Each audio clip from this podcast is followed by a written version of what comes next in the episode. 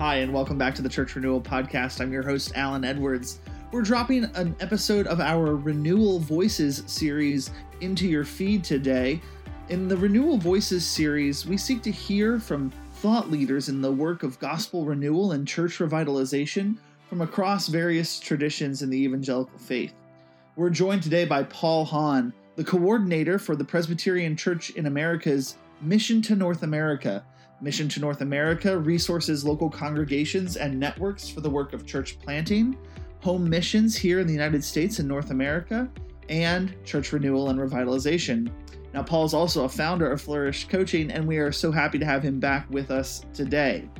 Here on Renewal Voices, we want to understand the ways that God is using people in various denominations and, and leadership roles to affect gospel renewal in local congregations and in the hearts of local pastors. So come along, join us for this discussion with Paul Hahn as we look at the ways that Jesus is renewing his church. All right, Paul, thank you for joining us on the podcast today. How you doing, brother?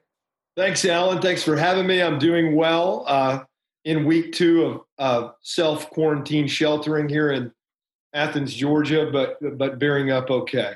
That's great. Yeah, we are we are uh, recording this in the middle of the uh, the COVID nineteen uh, crisis and pandemic, uh, and in the midst of all that, we're trusting the Lord Jesus. Am I right? Amen. Amen. Yeah, and so the work of the kingdom never stops, and so we're glad to be uh, taking a moment to breathe deeply and think about the ways that Jesus is renewing His church together.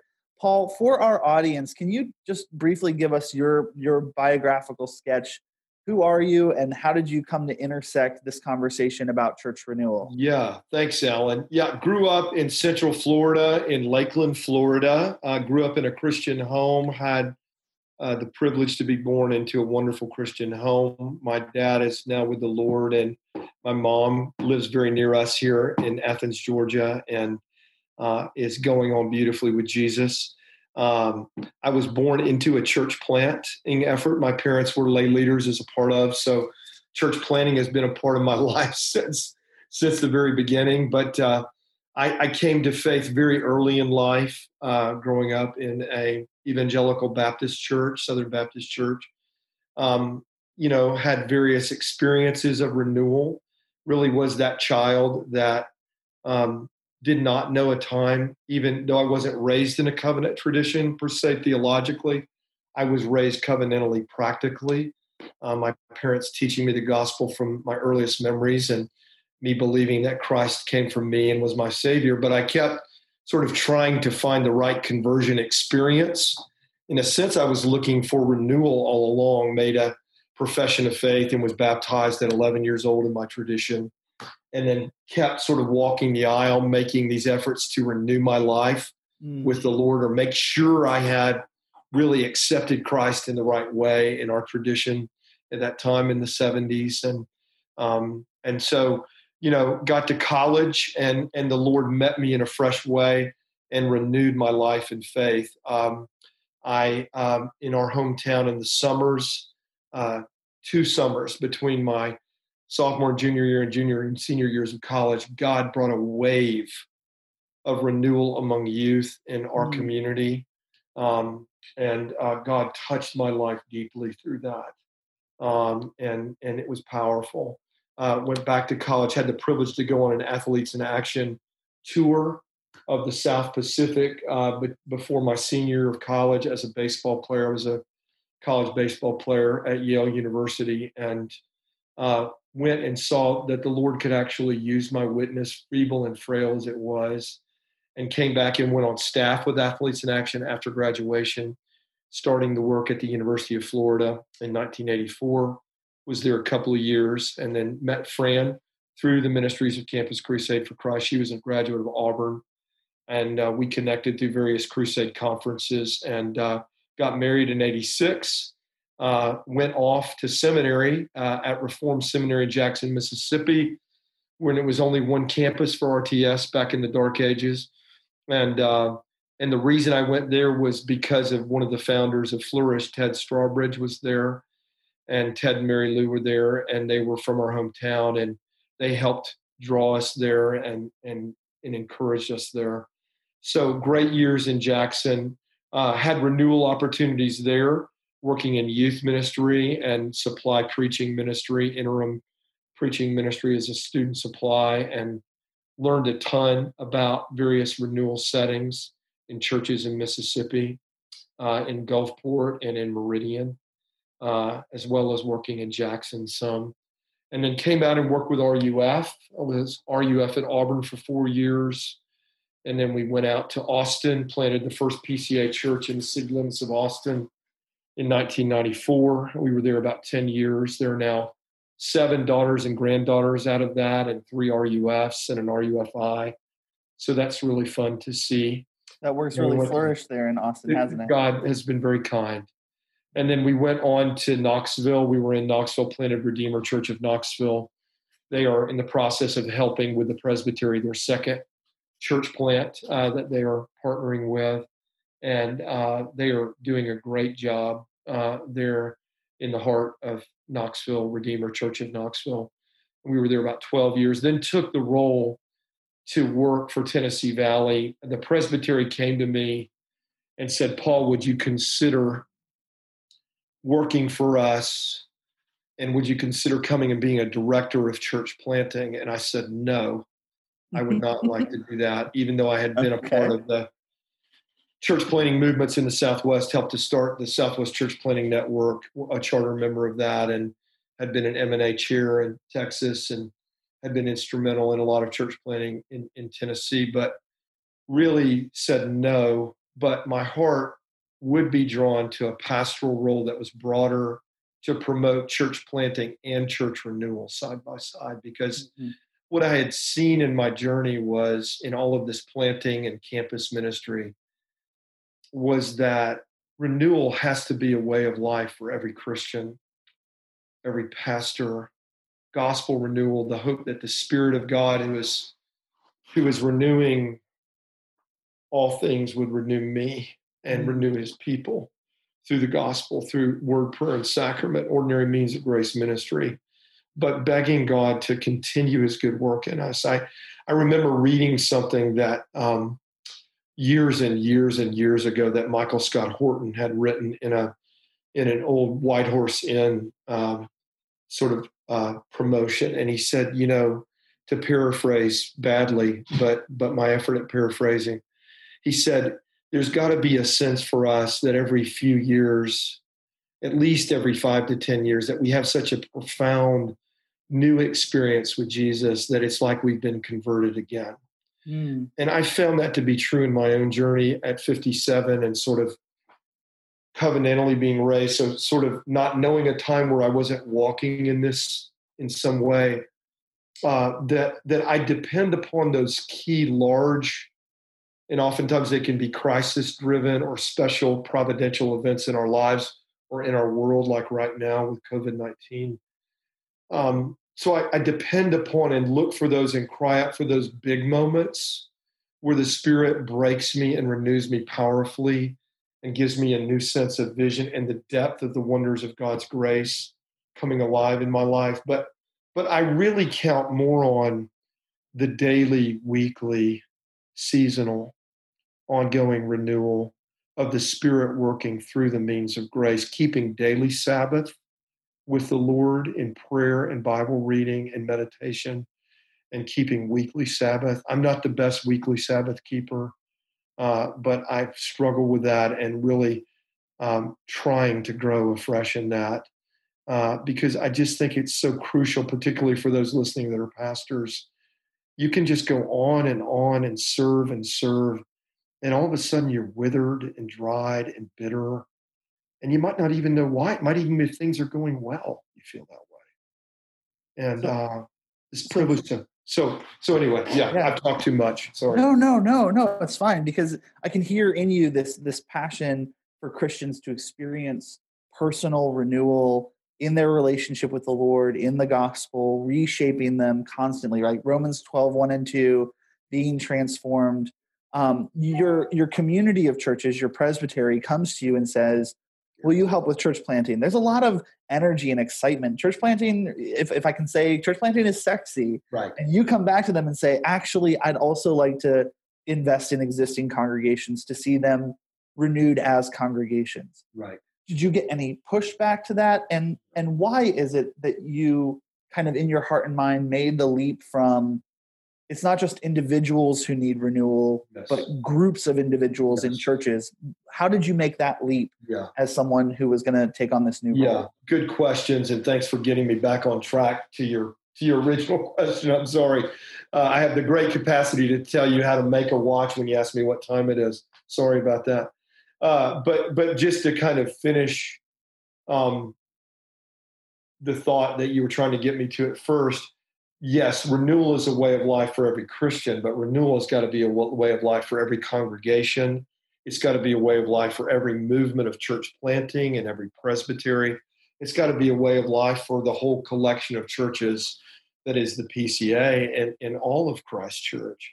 So, yeah, I came back to the presbytery in, you know, that was now um, some six, seven years ago and said, hey, I'd like to combine these things because I think we got to plant more churches here in this whole region.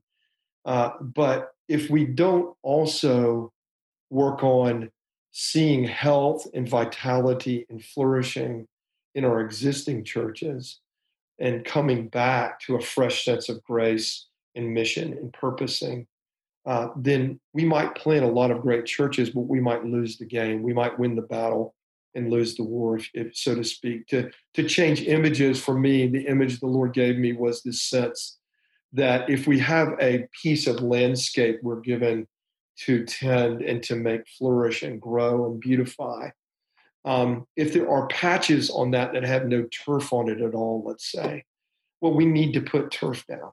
We need either to put sod down, we need to seed that, we need to water that, we need to put grass down where it is not. But if that's the only thing that we do, we're not going to have a beautiful lawn. We also have to weed and feed and tend and water that which is already covered and see it become thicker and more lush and growing. And so that becomes one beautiful carpeting of the whole landscape. And so to me, the need of the hour in the PCA, when you consider the PCA as part of the broader evangelical movement of the Church of Christ, in our world today. So people like Ed Stetzer and other missiologists tell us that eight out of 10 of existing evangelical churches are plateaued or declining by sort of numerical metrics who's coming to worship, how many people are being converted, how many people are being baptized, um, what are the numbers in discipleship programs, and what are the efforts in community outreach and evangelism and justice and mercy. So you can kind of do those metrics numerically we might balk at that. Those are not foolproof. But if we dig deeper and go down deeper, I think we realize a lot of our churches are losing heart. A lot of our churches are losing focus. Yeah. Sure. A lot of our churches are, are growing very gray and old and feel disconnected from a changing environment around them, a changing culture, a changing microculture, and a changing macroculture.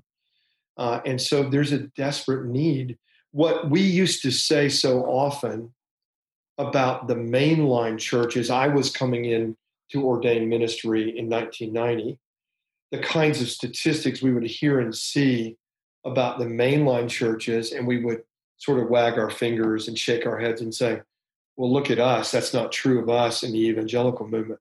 Well, now we have the same issues that we're in decline or plateaued and we're struggling. And so so I think renewal desperately means coming back to the gospel afresh, but it also means coming back to how do we incarnate the gospel in our place and what is God's unique vision and purpose for us as a congregation or a network of congregations in this space. So that to me was what I was passionate about. Say, okay, Tennessee Valley, if you're going to let me have this privilege of coming on board with you, and working now more behind the scenes as I entered my 50s rather than on the front lines.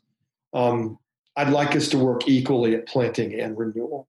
Yeah. We had seen one real success story that I know Flourish is connected with in partnering with in certain ways that um, that led me to some of that was um, we had brothers in our presbytery who came to us from Cleveland, Tennessee, the Trinity Church in Cleveland, Tennessee, and said, "Hey, we're really struggling.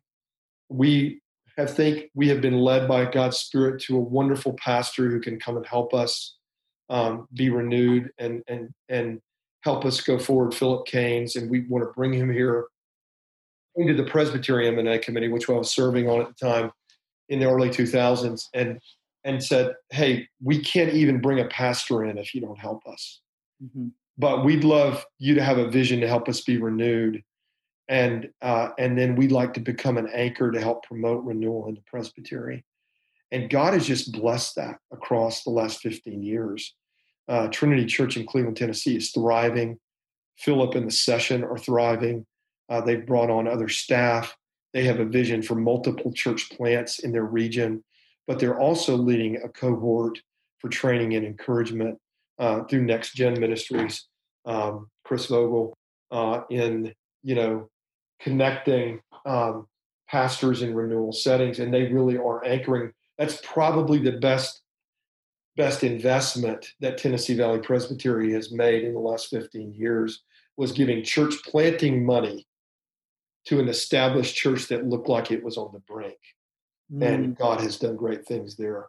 A yeah. second effort in that region is with the Jasper Church um, in that area. That's in a very small town um, that is is sort of coming back from the dead and is growing again and now has multiple pastoral staff engaging in the community. So the model can and does work by God's grace.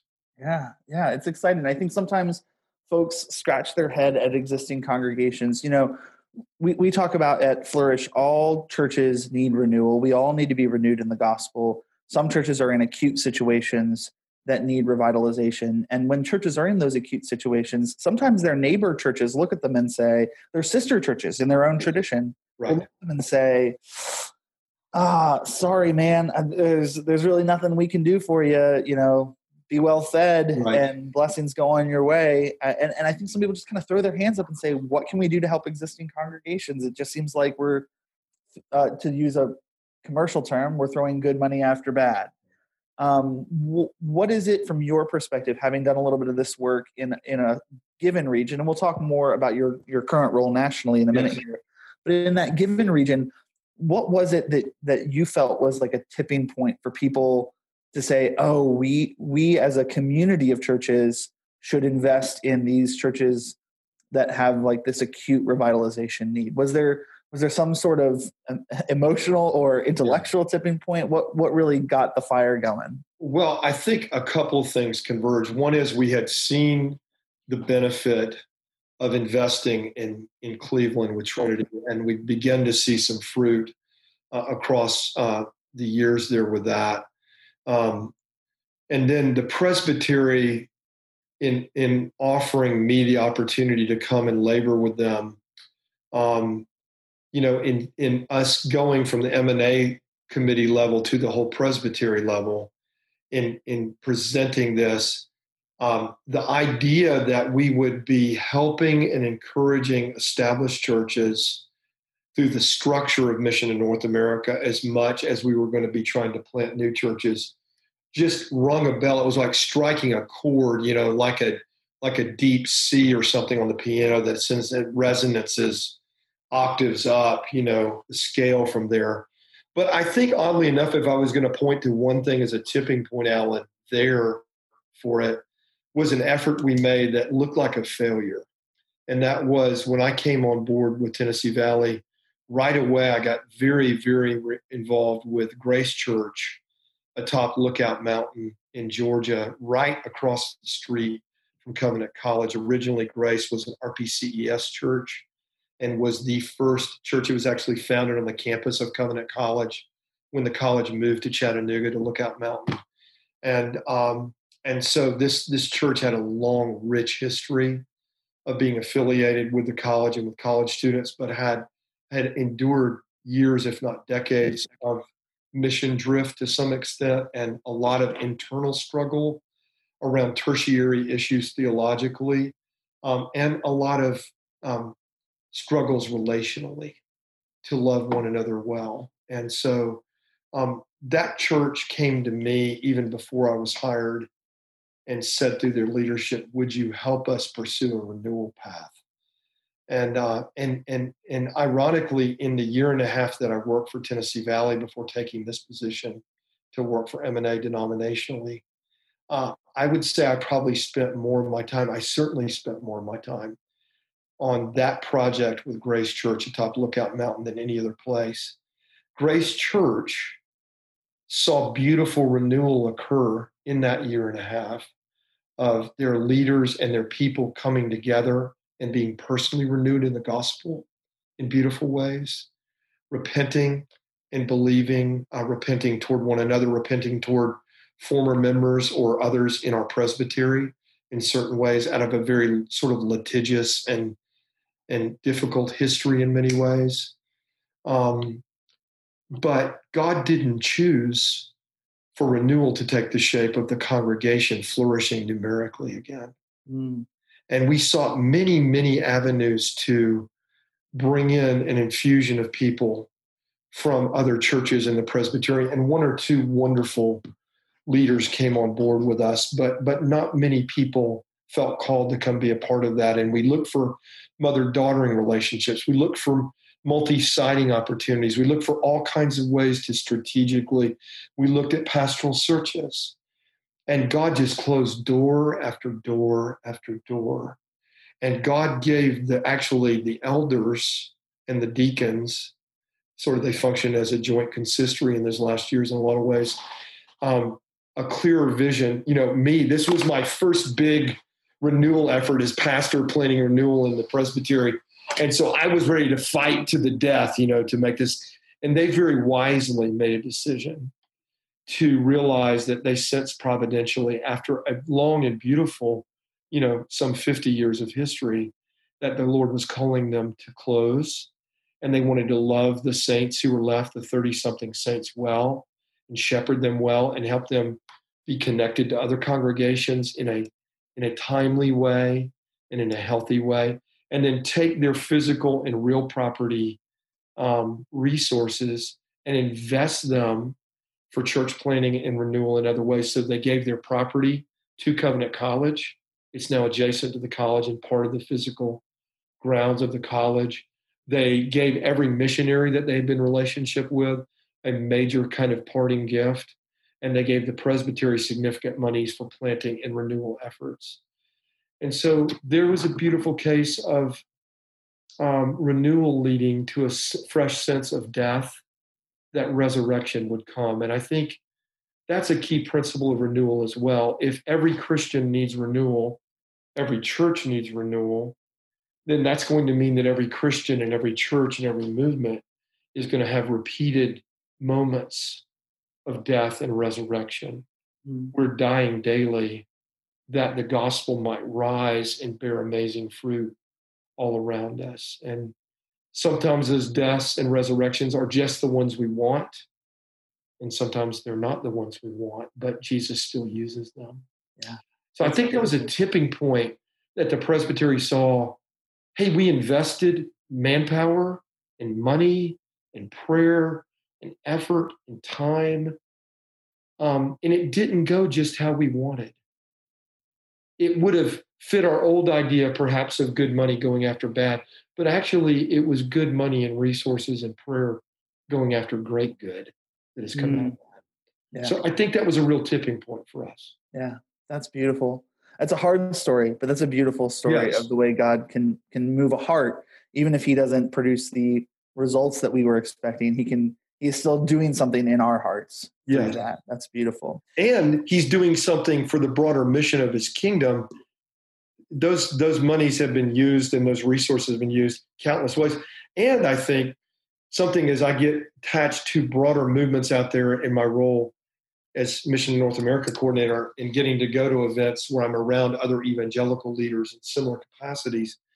When you see movements of renewal as well as movements of planting that are flourishing, one of the key component threads that is a commonality is they are not afraid to suffer what look like losses in order to pursue the mission. In other words, you know, to be crass, we're willing to crack some eggs to make omelets. That analogy I don't really like that much. I, I really prefer the death and resurrection because we don't know where our sacrifices are going to be taken in the Lord's goodness, but we know He is going to do things. And so, if you're a leader thinking about renewal in your setting or your presbytery or your region or your network, and you want to get just the right one that you're sure is going to work before you invest your time and your money, um, that makes you clutch everything too hard. And you can almost make an idol out of the projects rather than just saying, we're going to step into this and trust our Lord. And I, I think that was good for Tennessee Valley to see on the yeah. front end. Well, Paul, this has been a really encouraging opening of our conversation about your personal journey of renewal. We're going to pick up part two of this conversation if I can keep you on the line in our next right. episode. Right. And we're going to talk a little bit more broadly now that you are in a, a role trying to affect renewal and church planting across the country in your denomination in the PCA. Right. Um, so we're going to keep you on the line and uh, and we're going to cut this episode. We're going to start the next in a minute here. But for those listening at home, we hope that you are, are hearing the heart of renewal in Paul's voice today. Um, that connection between the individual and then the group as a congregation and the way that, that Christ renews us personally, renews us as a body, all to his glory, um, and, and how that can, and, and how experiences of renewal can then spread like wildfire in a community of churches. Uh, we hear that from Paul's story of his time in East Tennessee and we're going to talk more about how, how his, his organization, Mission North America, is affecting that nationally. Uh, in the meantime, you've been listening to the Church Renewal podcast from Flourish Coaching. Flourish exists to set ministry leaders free with the gospel to be effective wherever God has called them. When pastors and churches feel stuck, our coaches come alongside them, renew their hope in the gospel, and help them gain some strategic clarity. We're uh, recording today because we believe there's one fully sufficient reason that this day dawned, and that is that Jesus is still gathering a people to himself and using the church to do it. So we want to spread the word about how Jesus is renewing his church. If you'd like to be part of the conversation, find us on the web at flourishcoaching.org.